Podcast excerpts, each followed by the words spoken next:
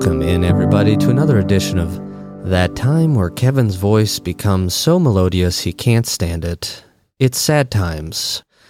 My name is Kevin. I'm your host. Thank you for joining us. For those of you who have never listened to Sad Times, a very quick primer. Sad Times is a show in which each week we have a guest on who talks about times they were sad, upset, angry, struggles they've had in their life, things that still give them hangups in day to day life. The hope here is not to solve these problems, nor is it to diagnose it, nor is it to judge it. It's to allow that person to tell their story so that you at home can hear those stories and, and perhaps hear something that you relate to and then maybe feel more um, keen to share some of your own uh, uh, troubles with, with those around you. The hope being that we could be a bit more uh, empathetic. Uh, so that's Sad Times. And Sad Times is now a podcast that has a website.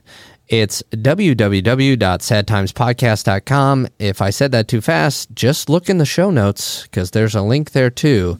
Thank you to our intern slash data guy, Wade. Wade built that website for us very quickly. Thank you, Wade. You're still not going to get paid. All right. Uh, before we get going with our this week's guest, we only do have one sponsor this week, unfortunately. Uh, this week, the sponsor is the specious argument that American football has more action than baseball. According to two separate Wall Street Journal studies, the average time of action in a football game is 11 minutes, and the average time of action in a baseball game is 18 minutes. That's right. You can listen to the full length of In-A-Gadda-Da-Vida by Iron Butterfly and still see a minute of baseball whereas the football game would end sometime in the middle of that far too long drum solo. That might be my favorite sponsor so far because it's right. All right, great. Uh, all right, let's get to our guest, a good and talented young man by the name of Joel. Joel, how you doing, man? I'm doing really well. How are you? Uh, I'm doing great. I love citing Wall Street Journal studies of action in American sports games. That really is one of my favorite pastimes, other than the, the, American pastime. Because I didn't know you had Wall Street Journal as a sponsor. Oh, we don't. uh, we don't. Although they're welcome to sponsor us if they'd like to. That would be fine. Uh, I'll let them know. Okay. do you uh, do you talk to them a lot? Daily. Daily. Yeah. All right. Wait, no, the Daily is uh, New York Times podcast. Oh. Well, oh just as good. Just that, that I would also be fine if the Daily were to sponsor us. That would be just just fine. Where are you where are you talking to us from, Joel? Uh, I'm in Evanston, just just outside of Chicago. Mm. We say we're from Chicago. We're about a block and a half north of Howard, which is the north border of Chicago. I guess I forgot that you were that close to the border. Yeah. yeah. Does the wind ever hit heavy on the borderline up there? No, it stops right at Howard, right at the border. It's good. It's good. The Windy City doesn't come up to Evans.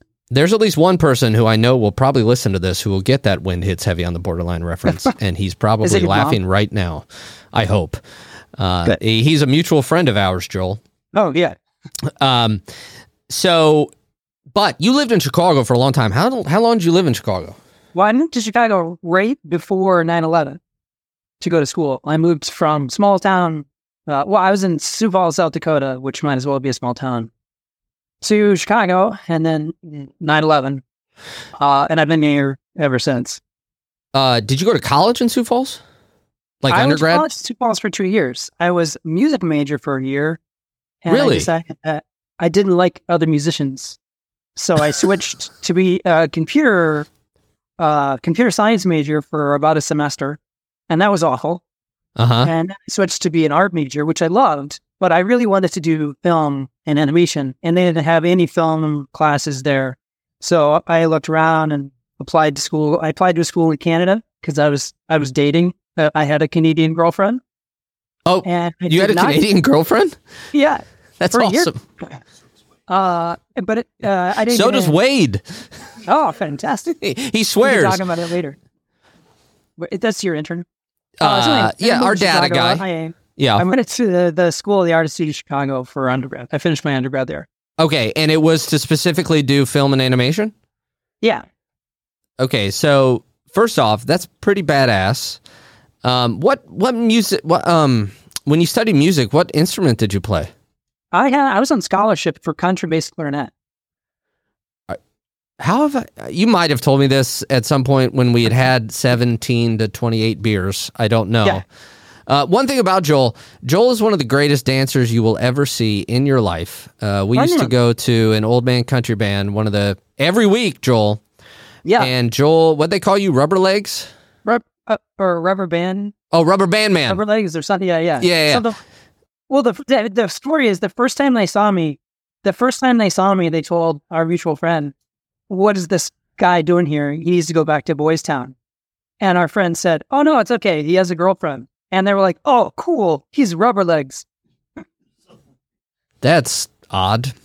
Um, yeah, but yeah, but it's par for this course for that that bar. I think. Yeah, uh, a dive bar uh, in the city of Chicago. Um, unfortunately, some people have strange and antiquated views, but that was in what 2007 when we started going there, That sounds about right. uh, and we went every weekend for quite a long time, at least a year. I Sometimes think I don't m- believe I missed a week, maybe one weekend. Yes, and sometimes twice. Uh, and um, so that might have been when you told me that you played that instrument that I've now just heard of. Uh, that you you told me. So, and then you were on scholarship, and then now you grew up in Iowa, right? Northwest Iowa. Yeah, on a farm. Beautiful. It's beautiful there. Are you being facetious? I am. Oh, good. Yeah. Actually, where I grew up, there's lots of hills. It's very nice. It's the hilliest part of Iowa, I think. The There's actual hills. Hill. Oh yeah, Wow, that's Nice. um. I didn't know Iowa had hills. Now I've only really driven. I've been to like you know Des Moines, right. uh, Davenport. Davenport's Yeah. in Iowa, right? I love the Quad yeah, it's my Cities. favorite uh, city name. Davenport. Why? Yeah, uh, because because you sit on it. I don't know. It's hilarious. isn't it? Oh yes, my grandpa used to always call the couch a Davenport. yeah. and, and I was like, "That's weird." Okay, and then uh, he would take a nap on it and snore, and then we'd be like, "Grandpa, you were snoring," and he would say, "No, I wasn't," and that was the end of that conversation. Yeah, and I've had that one too. Yeah, have you? Yeah. So you came to the big city. Now, had you been to Chicago before? You came to come to school here? No, I did a tour of the school before I came, but that was it. I'd never been. Maybe maybe I'd gone through the airport, O'Hare, but that was it. What were your first impressions? Uh big and scary. I you know, I grew up on a farm in Iowa. I I didn't that my whole circle was like twelve people. My high school was my graduating class is 114 people. Oh, mine was like, like one tiny. Yeah, that's very Yeah. similar. How? What was your town's uh, population? Uh, I think somewhere between six and seven. You know what our, our high school mascot was though? Have I told you that? You probably have, but I forget. What is it? Is the midgets. And the girls team is the midgets. Are you serious? Is that still the case? They voted to maybe change it a few years ago, uh, but the town voted against changing it, so it's still the midgets and the midgets. Yeah, yeah, it's amazing, isn't it? Wow, Iowa, Iowa. Iowa, the first in the nation caucus. Uh, actually, let me ask you this: In growing up in Iowa, did you meet any presidential candidates? All of them. All of them. No, uh, no, I didn't. I didn't even know that was going on. I we're not. it- it's Your. I family wasn't like- really- like everyone in the states is like, why is this in Iowa? And then people who are in Iowa are like, it's in Iowa. Uh, well, I do know that Iowa has 99 counties. I know that because Oh, that's- of the Iowa ca- caucus. Uh, okay, so Sioux Falls, South Dakota. You come to Chicago. Um, where did you? What neighborhood did you live in when you first moved here? Well, I lived downtown. I lived in the dorms Oh, okay. for the for a year, and then I lived in the Gold Coast for a year. So I had Oh. a very skewed view of Chicago for a long time. And then eventually I moved farther and farther and farther north, and on the farthest north that I've lived. Yes. You yeah, I lived downtown for a year, and then Gold Coast, which is just north of downtown, for a year. Very rich neighborhood. There's a Barnes and Noble like in the basement, and yeah, I uh, right there near Clark and Division there. yeah, hmm right there. There's a Jewel there. Oh, I've been to that Jewel. Yeah, me too. Thanks Many- for tuning in to Chicago landmarks that nobody cares about. All of your, both of your listeners have left now. I know. Yeah, all denotes three or more. Thank you for correcting yourself because we know it's just two, and one of them is currently producing the show. Don't look at me that way, Brent. Okay. Uh, all right. So lived in Chicago now. In the Chicago area, you've lived there about almost coming up on 22 years. Then. Yeah, more like yeah. Well, let's see. I moved in August of 2001, so yeah, Wow. right, Crazy. right. So I'm probably just about 22 years now. That's that's more than half of my life. Yeah. How does that make you feel? Uh, not that strongly in any way. Okay, that's that's a good, good, honest answer. Yeah. It's a little so- scary. um, about six years ago, a little over six years ago, I did a one man show. I've talked about it a little bit on the podcast. And there's a bit in the one man show where there's a couple times where I said something like, raise your hand if, and then I said like a crazy type hypochondria thing. In most shows, not many people would raise their hand. But when you came to see the show, I don't remember which part it was, but I said something, and then your hand went up a little bit, stopped, and then just and then you just were like, "I'm going for it." You put your hand up, and I was like, "Yeah, that guy," even though I knew your name. Um, and I know that you and I, over the years, have talked about our shared uh, dealings with hypochondria. Um, did you have that much as a kid? Like, were you a hypochondriac as a kid? Not that I remember. I don't know when I started feeling worried about health. I have no idea. I don't know what triggered it. Uh, would it? Well, I mean, once you got to the big city, were you dating a lot of people who were not from Canada?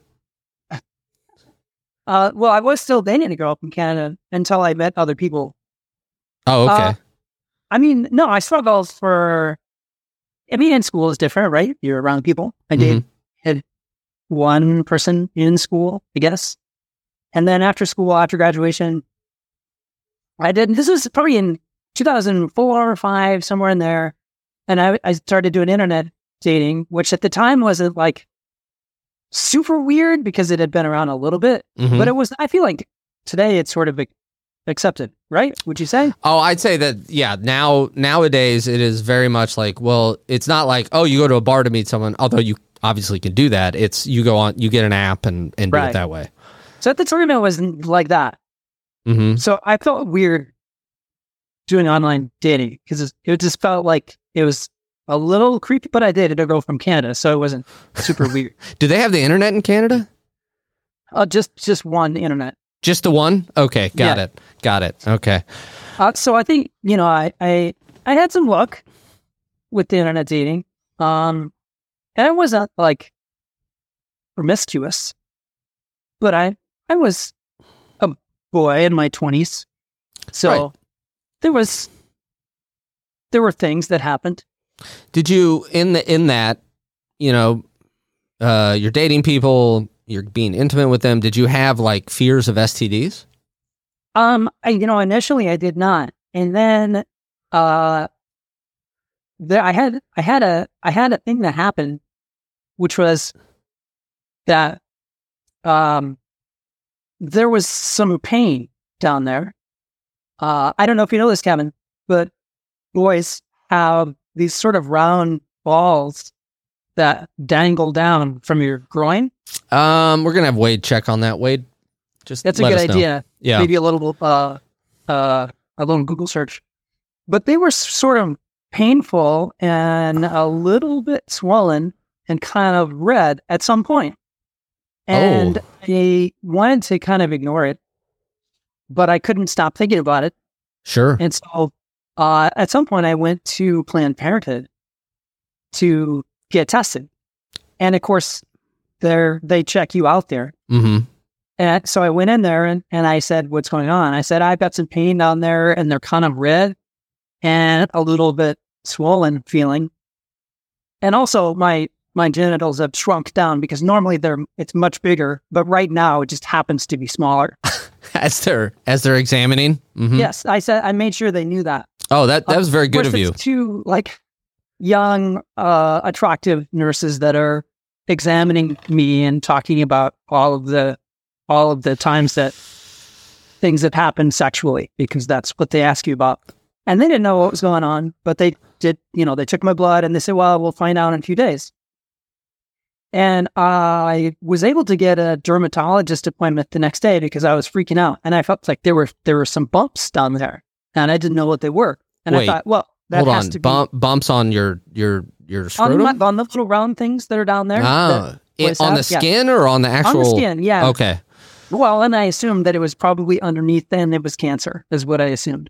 And so I got a dermatologist appointment the next day somehow. I don't know if somebody canceled or whatever. And I went to the dermatologist and it was kind of the same thing where it's like all these um, attractive, like, uh, residents examining me. And my main dermatologist guy, who I liked at the time, he was asking questions like, well, did you change your soap?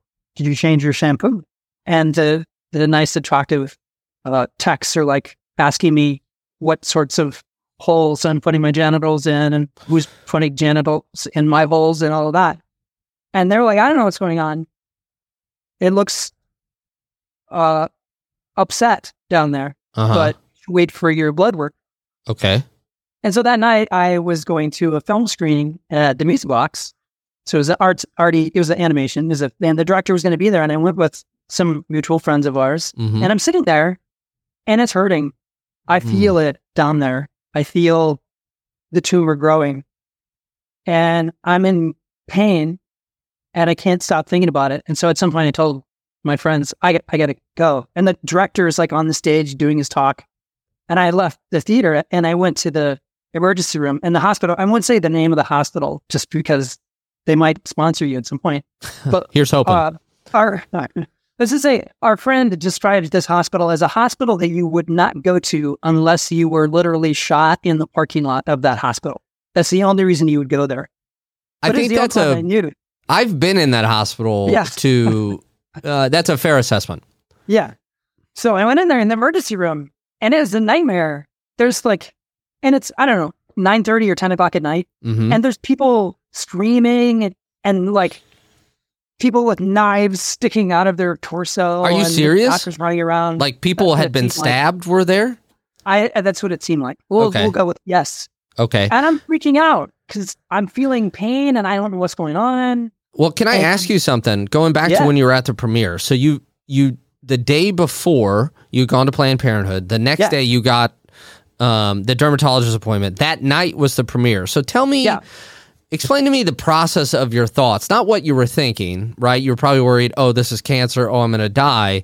Like, did your thoughts accelerate with each visit to the doctor? And then when you're sitting there with your friends trying to support other artists, did it just overtake your thinking so much so that you just had to leave? Yeah, I mean that's the thing. It's like if nobody can give you an answer, that's the worst. So I have like a total. I don't even want to go to the doctor anymore because every time I go, they have nothing to tell me. It's just I, they're like, well, nothing is wrong. You're fine. Even though I feel like there's pain, there's discomfort. It's red. There Mhm. were bumps. It's cancer. And they say, I, we don't know what to tell you. Wait for your blood work. And so I went to the ER after, right. Like I just couldn't, I couldn't, I was sitting there just like freaking out. And the ER place, they did the same. Like they juggled around down there and looked at it and said, oh, yeah, looks a little like upset. They did an ultrasound Uh which. I didn't know that they could see like babies when they were that small. I mean, that's what the ultrasound is for, right? Just that. Uh, yeah, I'm sitting in the ultrasound room, and the tech is, of course, like yet again this nice looking young woman, and she's like. It's a good thing that you don't have video version of this because I'm just gesturing. yeah. Well, He's look, I have to see it. and rubbing the ultrasound thing, Mhm. and I'm trying to like see the screen, and she's going, hmm, hmm, and looking around like, what? What is it? And she said, well, I can't, I can't tell you. The doctor has to.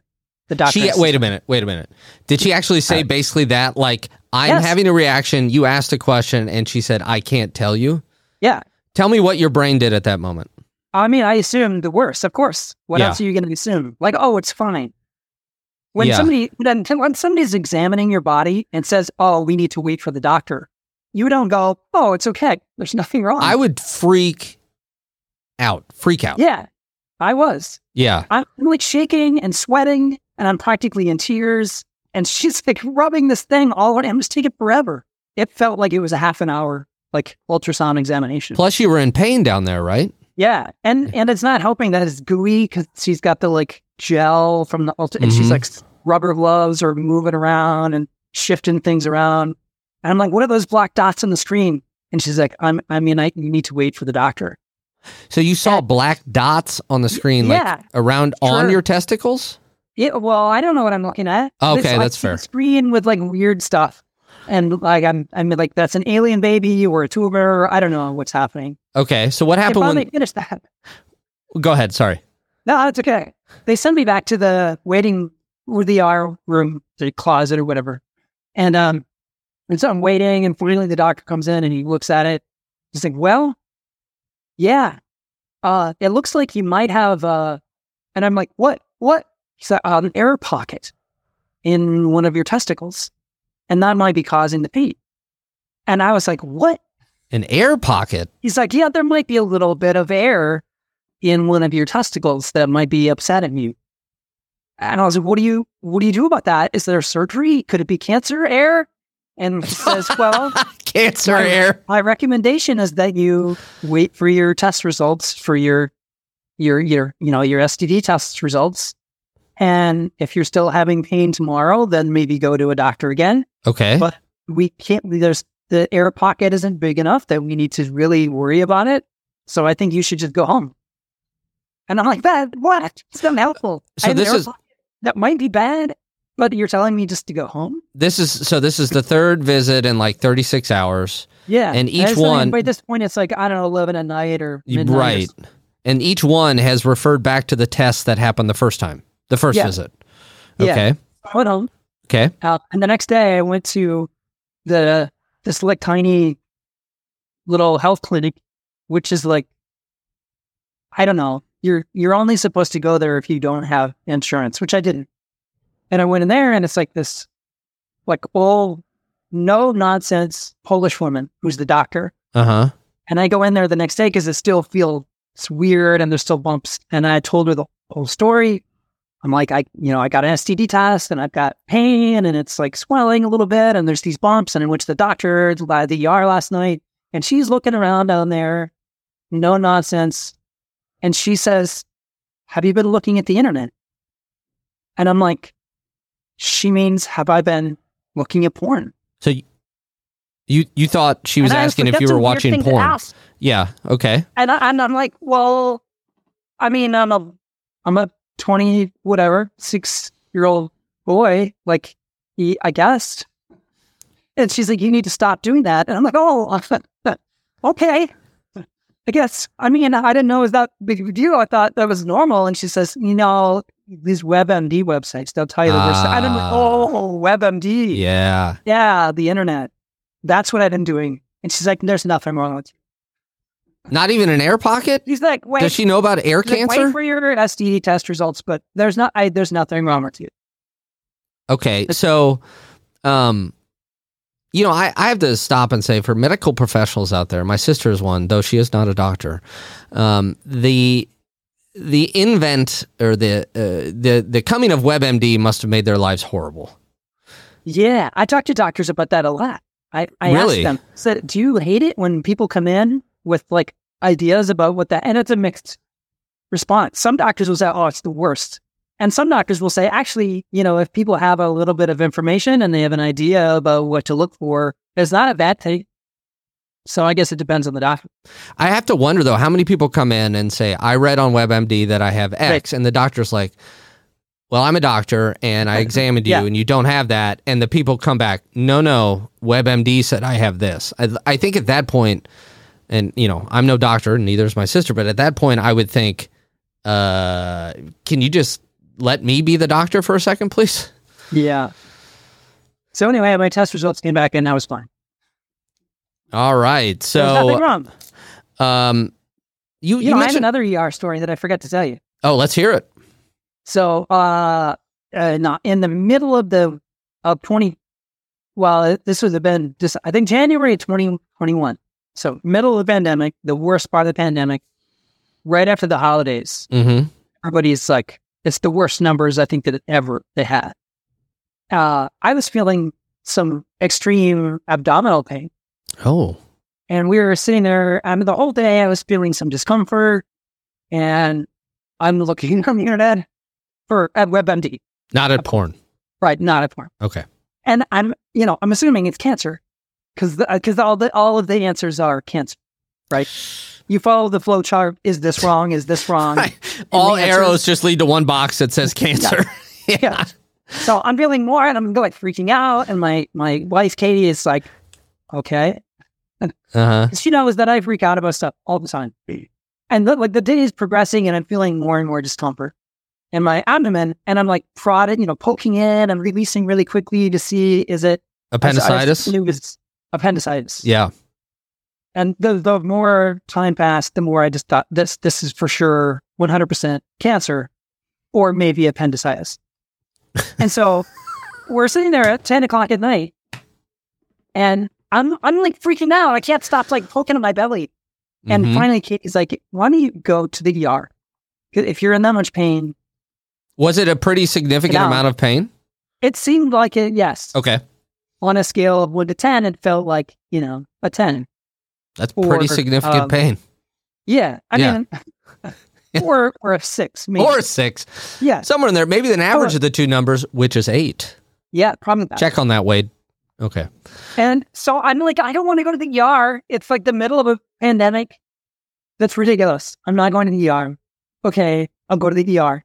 And so I got up and I drove, and Katie's like, fine. She's like, assuming like either something is wrong and we'll deal with it, or nothing is wrong. And so I go to the ER. I drive myself to the ER at the hospital Anderson, which is, I don't know, it's not like a huge hospital, but it's one step above, uh, above getting shot in the parking lot, and you go there. Right. You go there at the ER and it's a nightmare again. But only this time, instead of everybody with knives in their torso, it's everybody's coughing because everyone in there has COVID. COVID. Yeah. And the whole hallway is full of beds with people who are like presumably dying of COVID. Mm. And we hadn't, you know, we hadn't got it yet. And we, we I still haven't had it as far as I know, knock on wood. But I was like, this is awful. I do not want to be here. And the nurses are they they were great. They were sympathetic. They were like, we're sorry that you're having this pain. And they did an examination and they're like, oh yeah, it seems like that we, there could be there could be something wrong there. And I'm like, is it cancer? And they're like, well, we need to we need to look. So they did some blood work. And they took me back to do uh, MRI.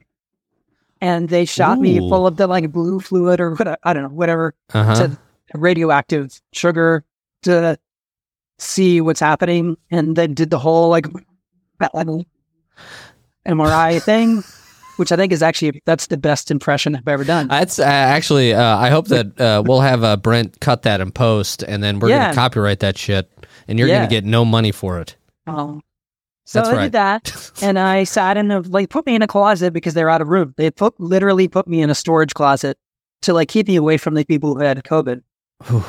And I can hear screaming and people like coughing, and it is awful. And the the doctor finally came, and this was probably at midnight at this point in January, maybe of 2021. And he like looked at my blood work, and he looked at the MRI images, and he's like, "Well, I mean, I don't see that your appendix is bursts or anything. Uh, do, I mean, it, do you think that maybe you're constipated?" And I was like, "No, I'm pooped." Oh shit. Oh And no! I thought about it and I was like, oh my God, am I in the ER during a pandemic because I'm constipated? and so, like, he said, well, you know, you can go home. We don't see anything wrong. You should call your doctor tomorrow, though, and have her, like, you know, look at your blood work again. And, and so I went home and, and then I pooped the next day. and then everything was fine. Yeah. So I don't know if that's normal. Uh, so okay, so so okay, hold on, so hold on. Couple things, couple things. I want to give a quick shout out, a real honest shout out to healthcare workers uh, in the pandemic because my, oh my God, I felt so bad for them. They were like clearly done. They, I mean, it was awful. I felt really bad being there, and especially stupid the next day, where I'm like, "Oh, did I really go to the ER?" Because, were you having that thought as you were pooping? uh, yeah, probably. Yeah, probably. The other thing I want to say waiting- is yeah, If anybody tells you that, hey, every American can get health care because they can go to the ER, I would look a bit sideways at them and question their motives for saying that. Thank Yeah. you.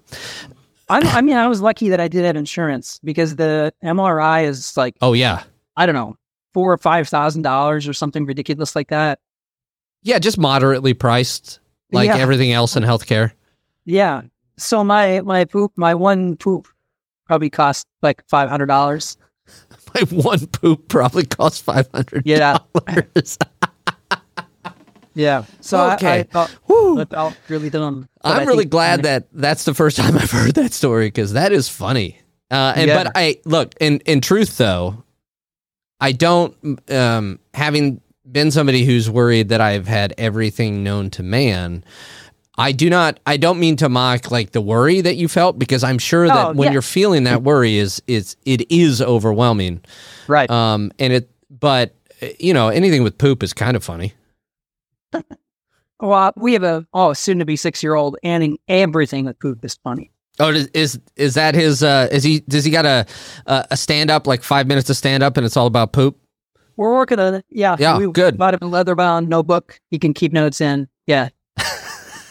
That's awesome. Yeah. Um, okay, so I do want to say this. Um, gosh, probably about twenty years ago now, I wrote a poem.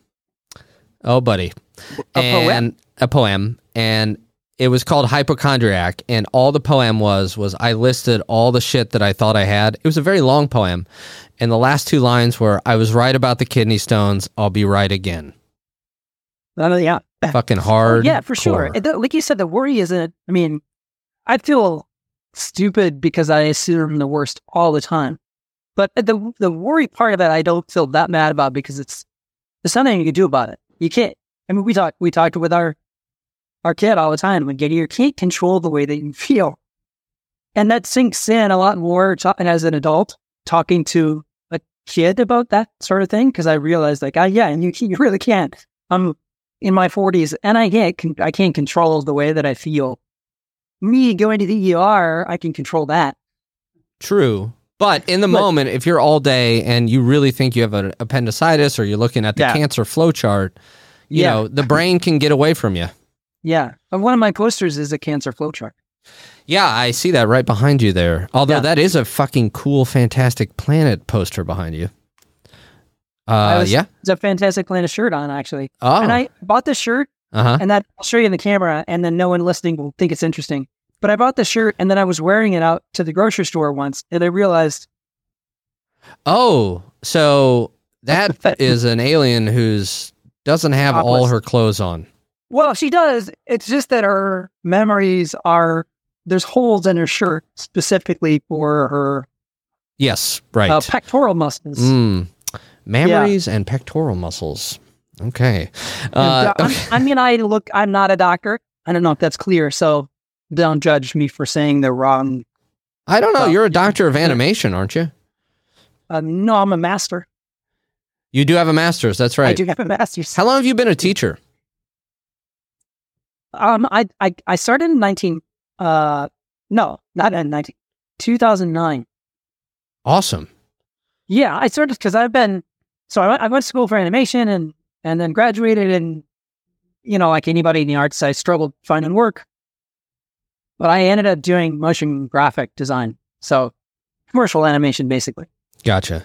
and I was doing that as a freelancer, so I wasn't working anywhere full time, but I was permanent. You know, I've a full time freelancer. That was what I was doing. Like, I, and I was making enough money, hmm but I, but it's like, it's stressful because you don't know when there's going to be a lull, uh, or you just want to turn something down because the client is total shit. So I got an offer, or I found out about a teaching job at DePaul University, somebody to teach 3D. And I, so I said, well, I'll, I'll give it a shot. I'll, in, you know, it'd be a night class I could do. And I applied and I got it. And I guess, well, I think I started in fall 2009. Okay. Um, and oh, go ahead. so one class, you know, one, one night a week Uh huh. for a year. And then I started taking on more classes because I kind of liked it. And then eventually, and right after that, I also got a job teaching at the School of the Arts Institute of Chicago as the SE. What did you like about just it? Just refer to as the Art Institute, although it is not AI. To be clear, it is not. No, it's not AI. AI is No. going to kill all of us. No, it's not the AI Art Institute. This is this. I went went to and taught at the school, School. of the Art Institute of Chicago, not AI, which is, uh, I think it's a for-profit school, Art Institute, or the Art It Institutes. There's mul- there's some all over. Wait, so the School of the Art Institute is that connected to the Art Institute of Chicago? Yeah, so Okay. it's the school came first, and then the museum and the school are uh, they're the same entity, but this the museum came after the school. Oh, I didn't know that. I guess I always assumed that the museum came first. What did you like Yeah, about? that, Kevin? I know. okay. Well, I you know what do I know? I do So know teaching the average amount of action in a baseball and football game, according to the You Wall Street that. Journal. Which is more interesting. Uh, so yes, it is. What do you like about teaching? Uh, well, yeah, I mean, I'm, I'm as an artist who is not going to make work that is going to give me enough money to live. One thing, one easy, the reason I started teaching is because I wanted to make work. I wanted to have time for work, my Mhm. work. And not have to freelance so- so much. And so one thing that I like is that it allows me to have enough time that I can work on my stuff, but also make money. Uh, but more and more, I, I like being in the community. The- it- you know, in school, you're in the community. You went, you went to theater school, right? You, you did theater in school. yes, right? I did. Mm-hmm. but you're in the community all the time. You're with people who are excited about the same stuff. Yeah, that's a very good point. Yeah. and that's great. You're with the uh, you know faculty that are exciting and, and show you new ideas, and with people who love acting and theater. And I miss that part of school. So teaching also that allows me to be in the community again, and I do on the you know, the faculty side of it.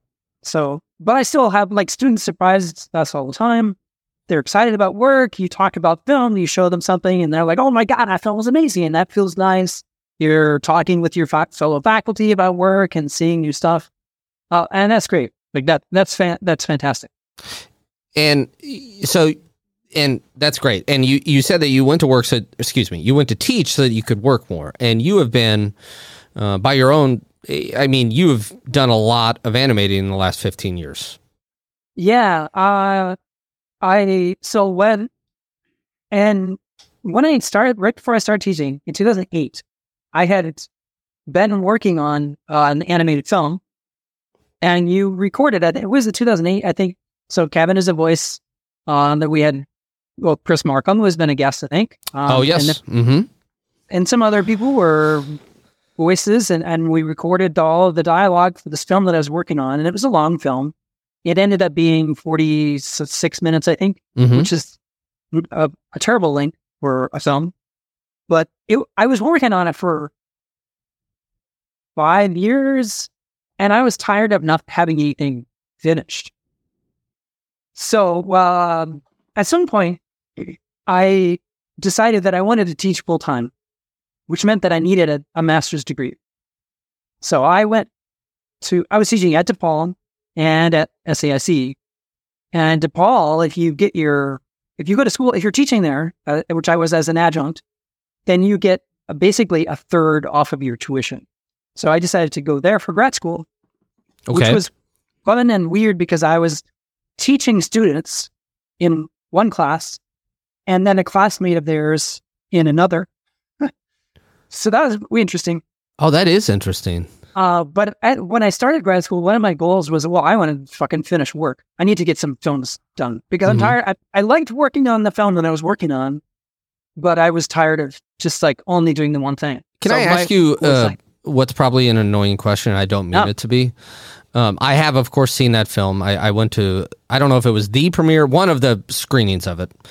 Uh, and just for the record, the best line, and I'm going to mess it up, is Is this fresh bread? Or uh, I don't remember the full yeah, line. yeah. Um, anyway, it was a very detailed film, and as somebody who obviously I've doodled and all that shit, but tell me about the painstaking process. This is the annoying question of of animating something like that for five years? Yeah. Well, uh, I mean, there's different techniques or mediums. I don't know. Uh, I kind of drift between. So I'm I'm doing that film was everything, all the characters and all of the stuff in the environment in the background. It was, uh, it was all drawn by hand on paper with pencil, and then scanned and then painted digitally. And then I would cut all of the pieces out and animate everything in the computer. So it's, it's digital cutout is specifically the style. And so the I don't know, like the all of it is slow. Like the, the drawing stuff is sort of slow, but I'm also like a I'm I'm a, I'm not a great drafts person, so Mhm. I I I get a little bit um lazy about some things. So some of the stuff I did kind of quickly, and then animated kind of quickly. Okay. But I like the, the, some of the stuff that took the longest was the technical side of it, getting things working in the software, trying to solve technical problems. But those are things that I sort of like, so I don't mind you spending. like that? I was just thinking Yeah, how like terrible that sounds. I know I it's trouble. It's like problem solving. It's it's a puzzle, right? I like that, like finding what the answer is. Some people hate it. I'm one of those weirdos that sort of like I liked computer programming. I liked. Yeah, I didn't want to be a computer science major, but I like programming. I actually like it. It's Hmm. Okay. trouble problem solving. It's a mystery. It's a logic puzzle. I like those Um, things. Throwback to earlier in the episode. Do you have one of those dulcimer bass clarinets anywhere around, or whatever the the hell The it's called? contrabass clarinet? No, I was. It was the schools. Is a ten thousand dollar instrument. Holy shit! Yeah. So no, I and I I was just borrowing it from the school. So I do a closet full of other random instruments. too. I know Uh, you've made. Oh, what's that? Oh, it's a the. It's a recorder. Oh God! Maybe that, maybe I could record a no, song. don't put that down. Put it down now. Thank you. So the film that that I did the voice, uh, I had a small Yeah, yeah. part, did the voice. Markham was the lead. Yeah. Um, another friend of ours was in it, uh, and that went to a festival. Now, how many films have you had? Let's. I just wanted you to say this because Yeah. this impresses the hell out of me. How many films have you had that have gone to festivals? Well, I think what did I? I think I counted the other day. I think it was like twelve or something like that. I forget. Yeah, that's insane. But Yeah. when we were talking, I said something to the ter- uh, the effect of "Holy shit, Joel, 12, and you downplayed that. Why did you downplay it?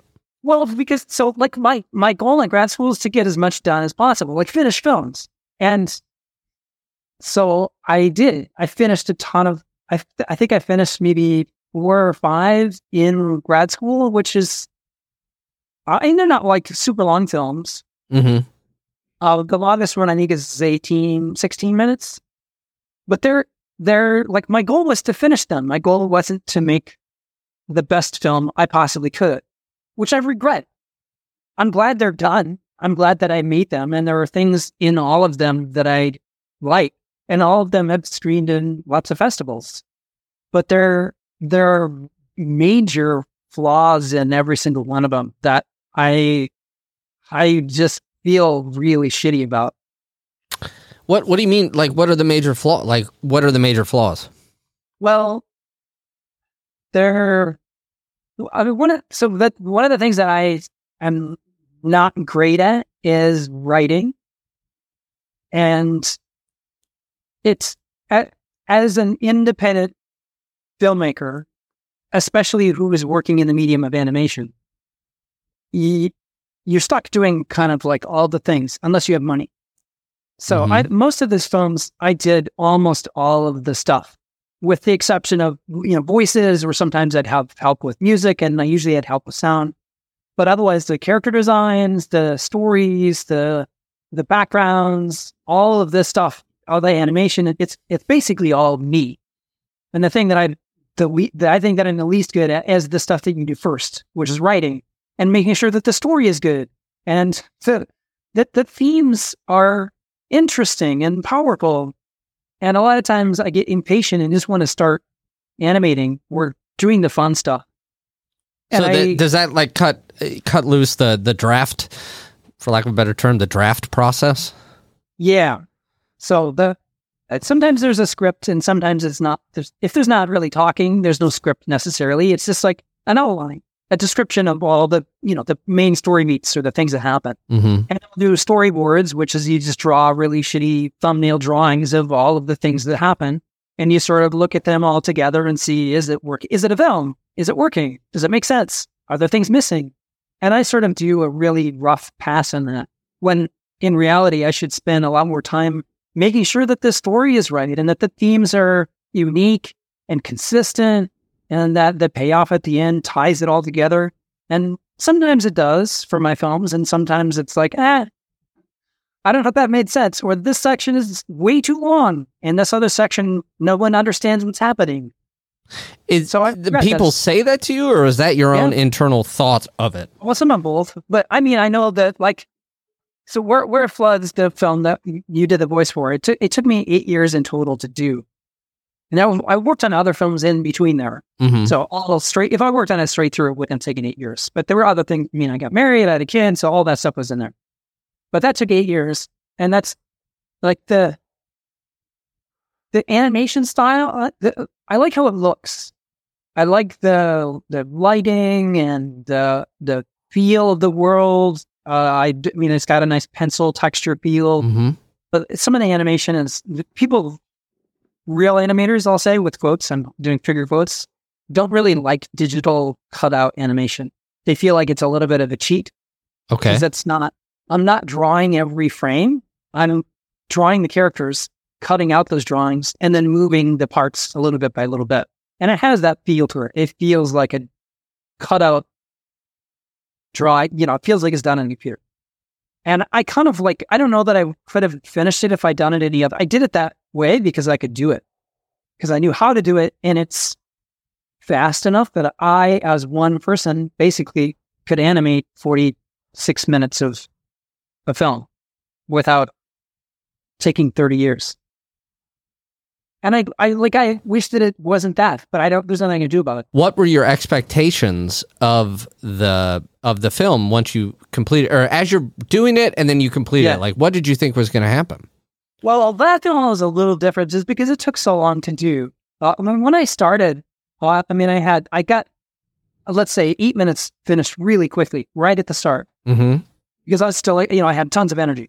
And when I was working on that, I thought, oh my God, this looks amazing. It's going to be like, people are going to notice it for the Oscars.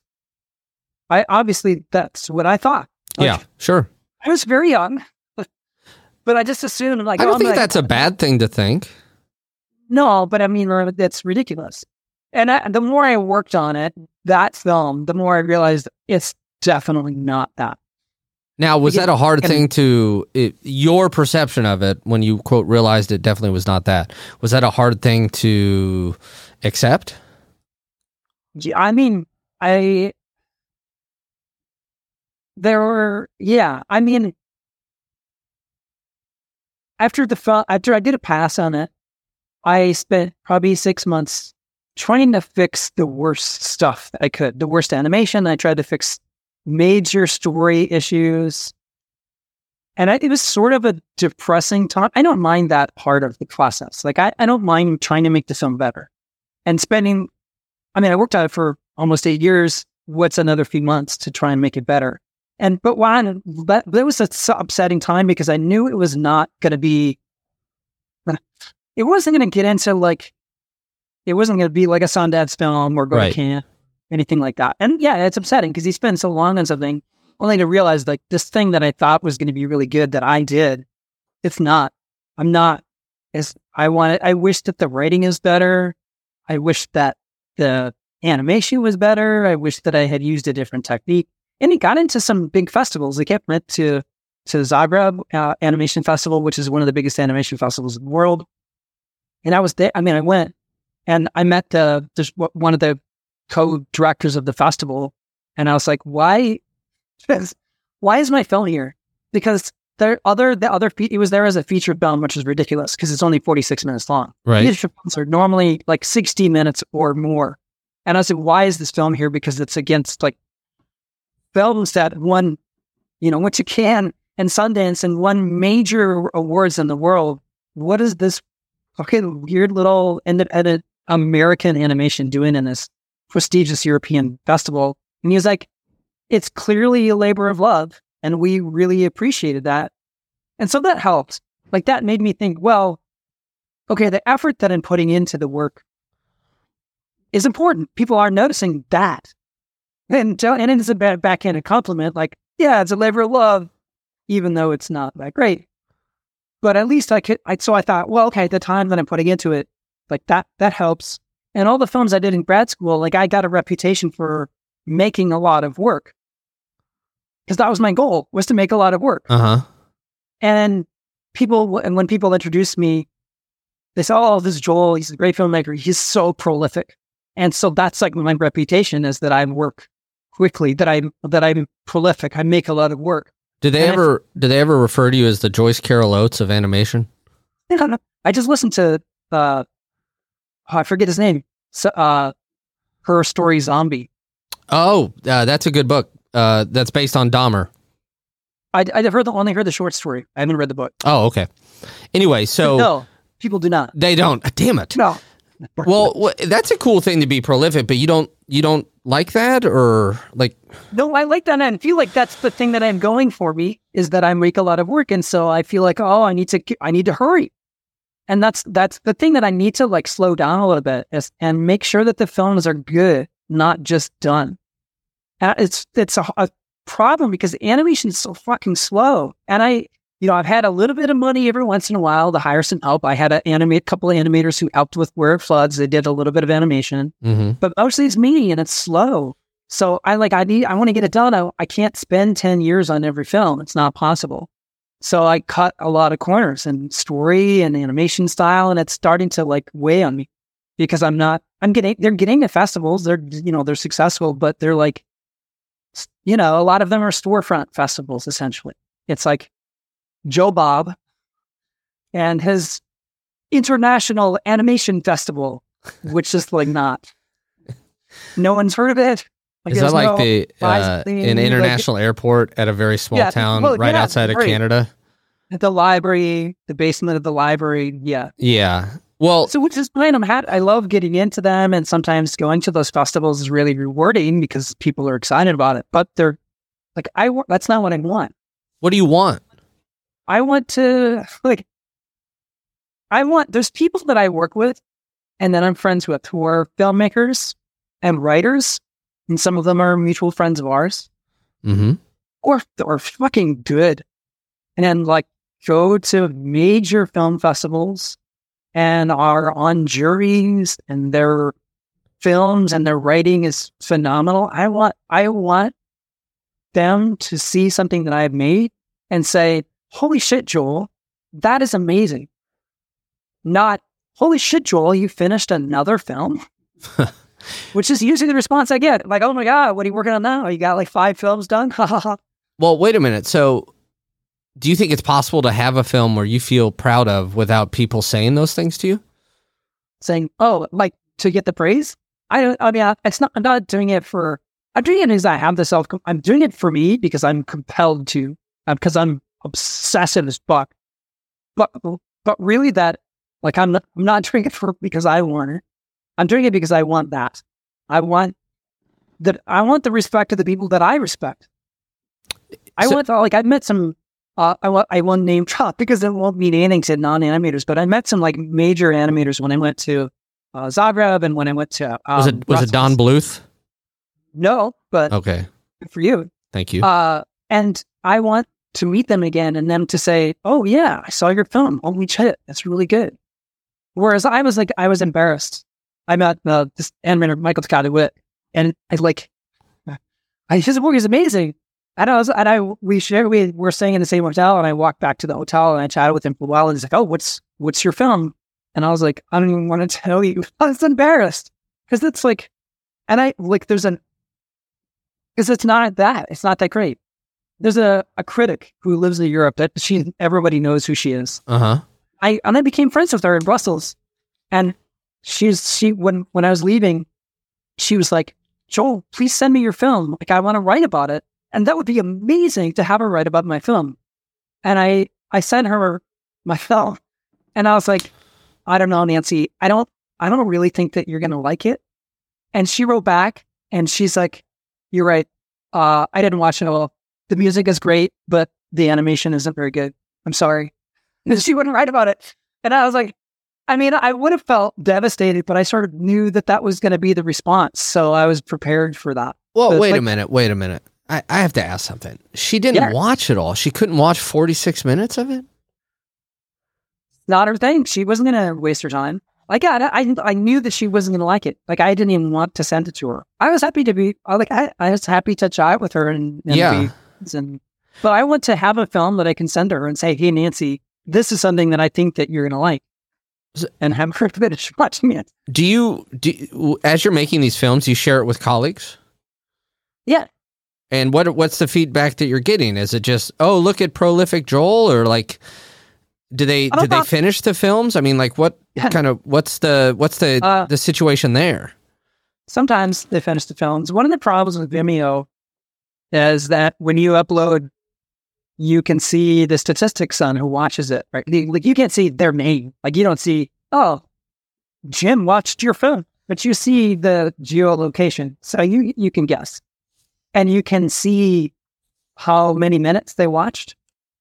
And you can actually see the stats for what part of the film people watch. There's like it tells you like where they watch who's watched the first five minutes or whatever. Mm-hmm.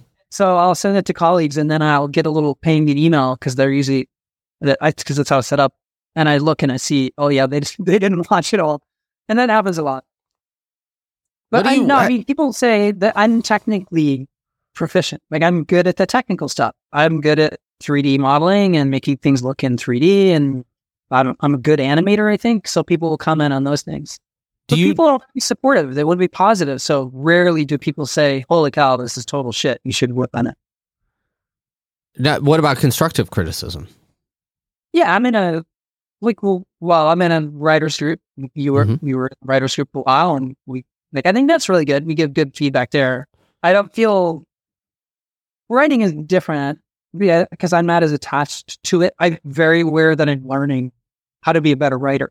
Yeah. So, like that, the cri- critical feedback in that group is good. Although sometimes I leave and I want to cry and never be be in that group again. You and I I, was- well, you feel about that group? Did you feel like you, like I, I, I, I feel like you were hesitant to come back, and I wasn't sure if it cause, was because you were nervous about it, or no, it, it wasn't that. It was, um, I can't remember when I, I, well, I moved out of Chicago. Yeah. Was the big thing.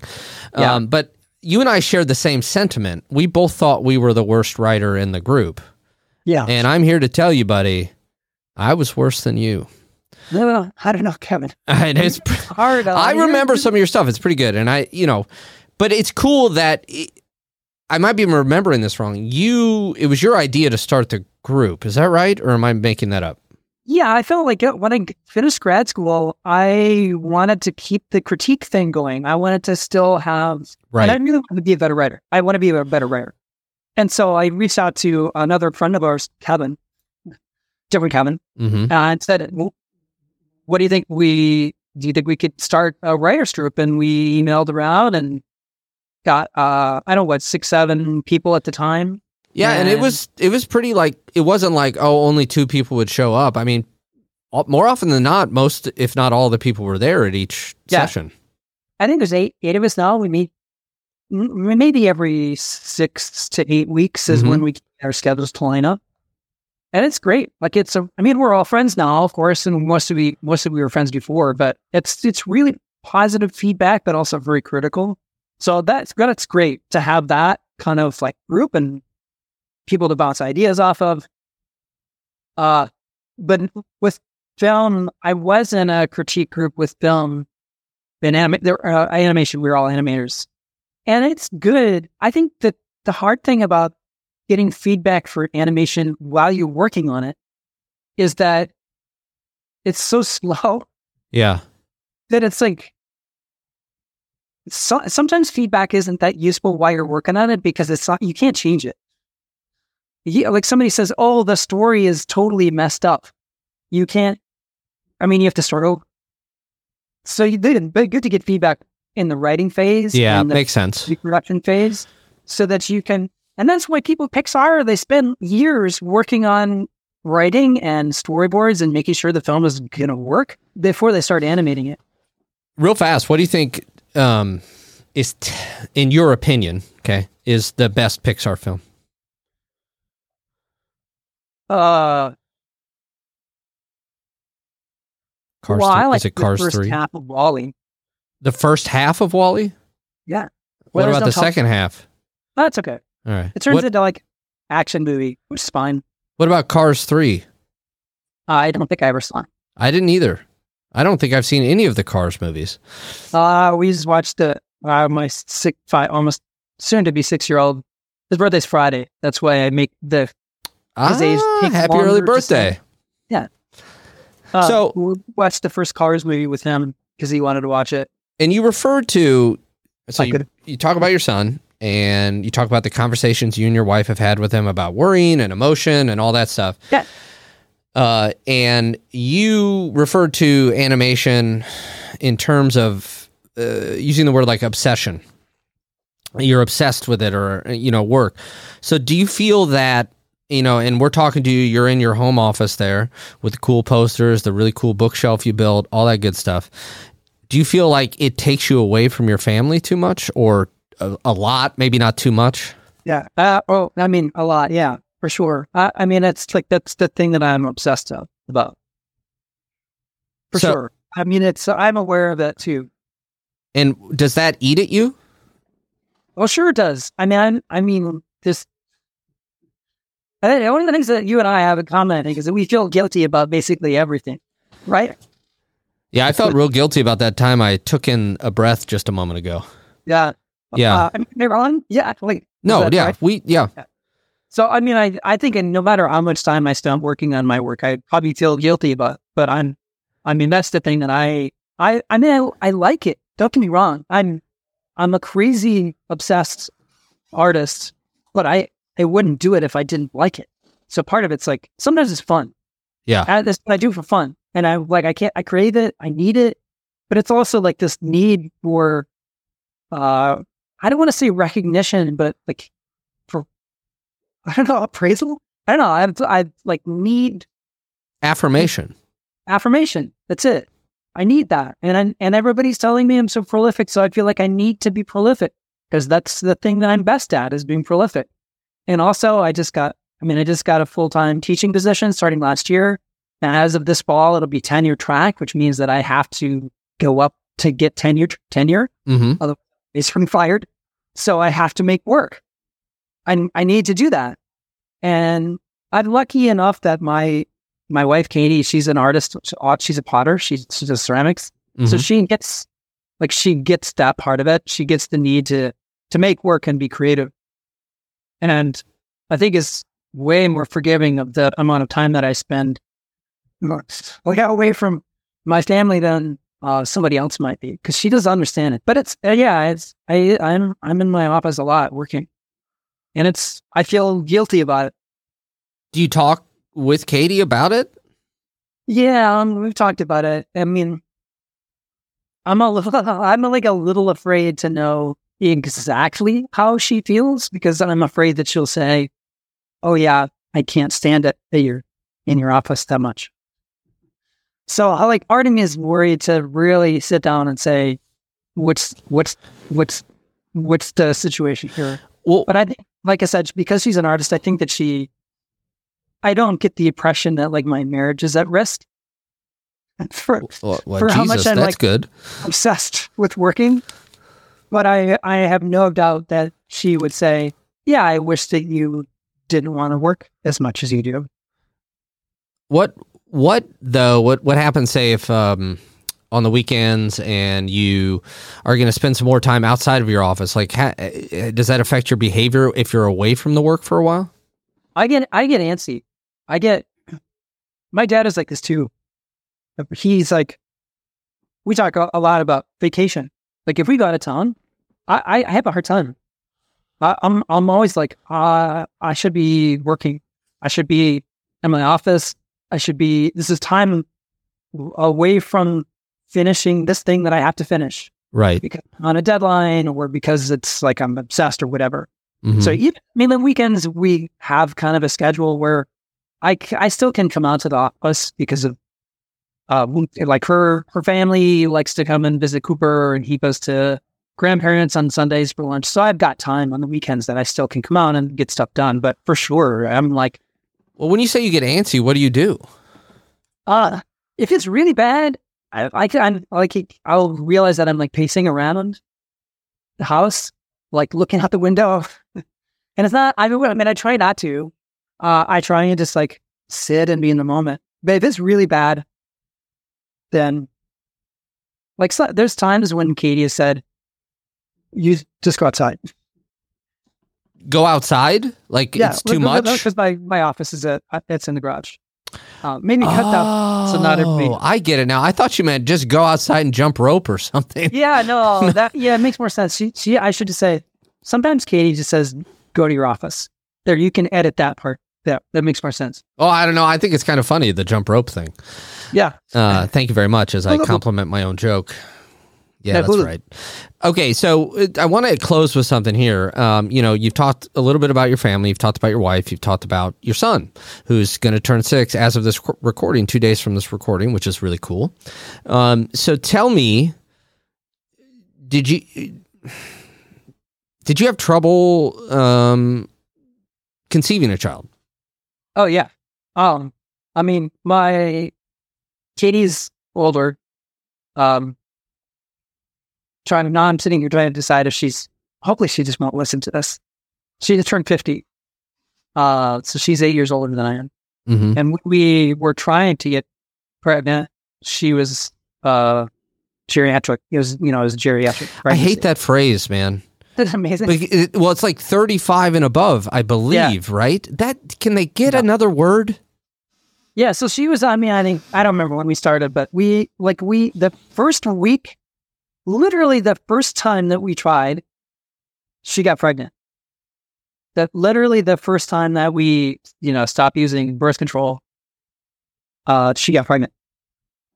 Um, and she, I don't think it lasted three months, Oh, and she was carried I'm mean, it was awful. I mean, it was, it was, I was, te- the, the night that it happened, I was teaching, I was in a night class, and I knew that it was happening because she had sent me a text and was like, this is happening. And you don't, like, they don't, you don't need to go to the hospital for the most part. Like, she was at home by herself in the bathtub, and it was, I mean, it was terrible. And, uh, I mean, I, it was awful. And I felt terrible. And I was distracted the whole time, like teaching. Uh, she's like, "Don't come home. It's fine. You can't do anything. Just finish your class." And so that was that was terrible. That- uh, and Mm. that that happened. I, I can't remember. It happened one or two more times. Um, and then we tried birth control or not birth control. Uh, birth fertility. There we go. We tried fertility t- treatments. It's really expensive fertility treatment, and nothing would like stick. She had no problem getting pregnant uh because she like she was healthy and and my my little gentlemen were excited to you're reared to go Do they have bow ties on? Wouldn't they're gentlemen.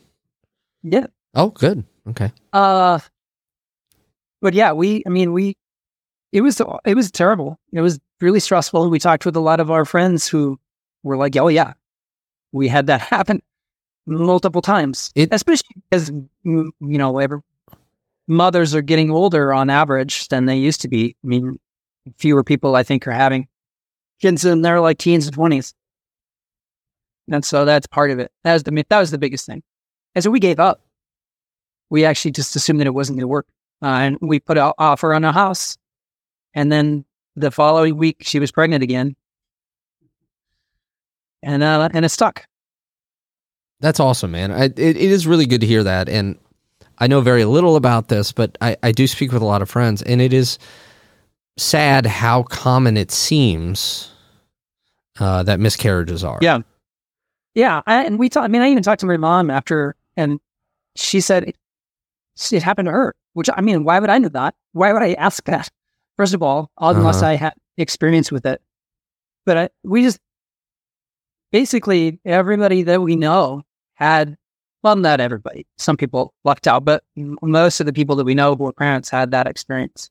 And we we hear all the time, "Oh yeah, we tried it, we gave up," and then and then they got pregnant and it happened and it stayed. Is there st- now again? This is pure speculation on my part. Do do people say there's something to be said for when you stop, for lack of a better term, stressing about Right. that? That actually does some good for the actual conception of the child.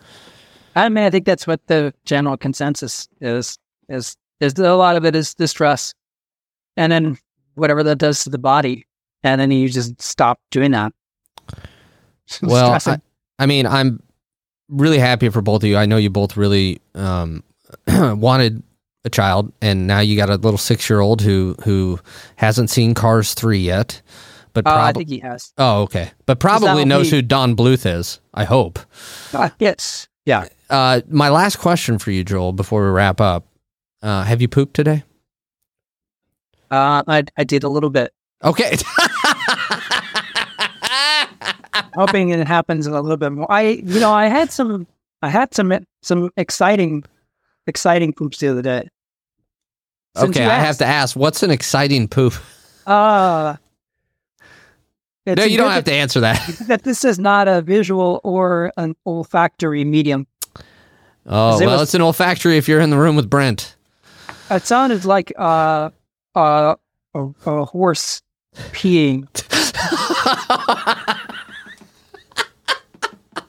for, I don't know, a couple minutes. okay. Oh, boy. Okay. So you We- leave that in. Uh, oh, I, we're leaving that in, buddy. And we're going to end on that. But before we go, I'll share that with, with all before, before we go, is there anything else that you wanted to share um, that maybe you weren't able to share during our conversation that maybe we missed? Anything at all? Uh, I I mean I I did I say anything that made any sense? Just the horse peeing thing, really. Okay, good. Uh, Then- the then rest of it it. was all gobbledygook to me. I No, I'm just kidding. No, it. of course you did. Of course you did. I mean, you as an artist talked a lot about, and we didn't use the words, I don't think, that I recall. You talked a lot about self doubt, but you talked a lot uh, about something that is also extremely important in art, which is persistence. And um, look, I'm no animation critic. My name's not Nancy, but I think you do good work. And now I haven't seen a lot of it, right? But I have seen some, and I think you do good work. And I I commend that you continue to work hard at what you love, and that is not. Some days I'm sure that that is not easy, but I, I give you a, a huge uh, thumbs up to that because I, I I just think it's really fucking cool that you do that and that you teach it. And um, I think you, yeah. So The there. one thing that if this if you're gonna be an artist, like you ha- you kind of have to be it's cliche, right? Like you have to be sort of obsessed. Like you have to love it. Otherwise it's not you're not gonna be able to work hard enough to get to the place where you're gonna be successful. You you can you have to love it. Yeah, if that's why. That- Okay with it? Yeah it's yeah that's that's why i decided to have obsessive compulsive disorder. Yeah. was for my art. That's not true. I didn't decide it. Um, all right. Well joel thank you very much. Sorry i just thought about the horse pee again. Uh, thank you very much for coming on man and uh, really appreciate it. Um, Thanks for having and me on. It was fun. Yeah man i had a good time uh, and thanks for sharing some some difficult things to share. And um, you know i'll end the episode the same way i usually do which is to say that um, you know there is always room for kindness and grace uh, even with yourself. I forget it every single day but i try to remember it that there is always room for kindness and grace. And we will see you next time on sad times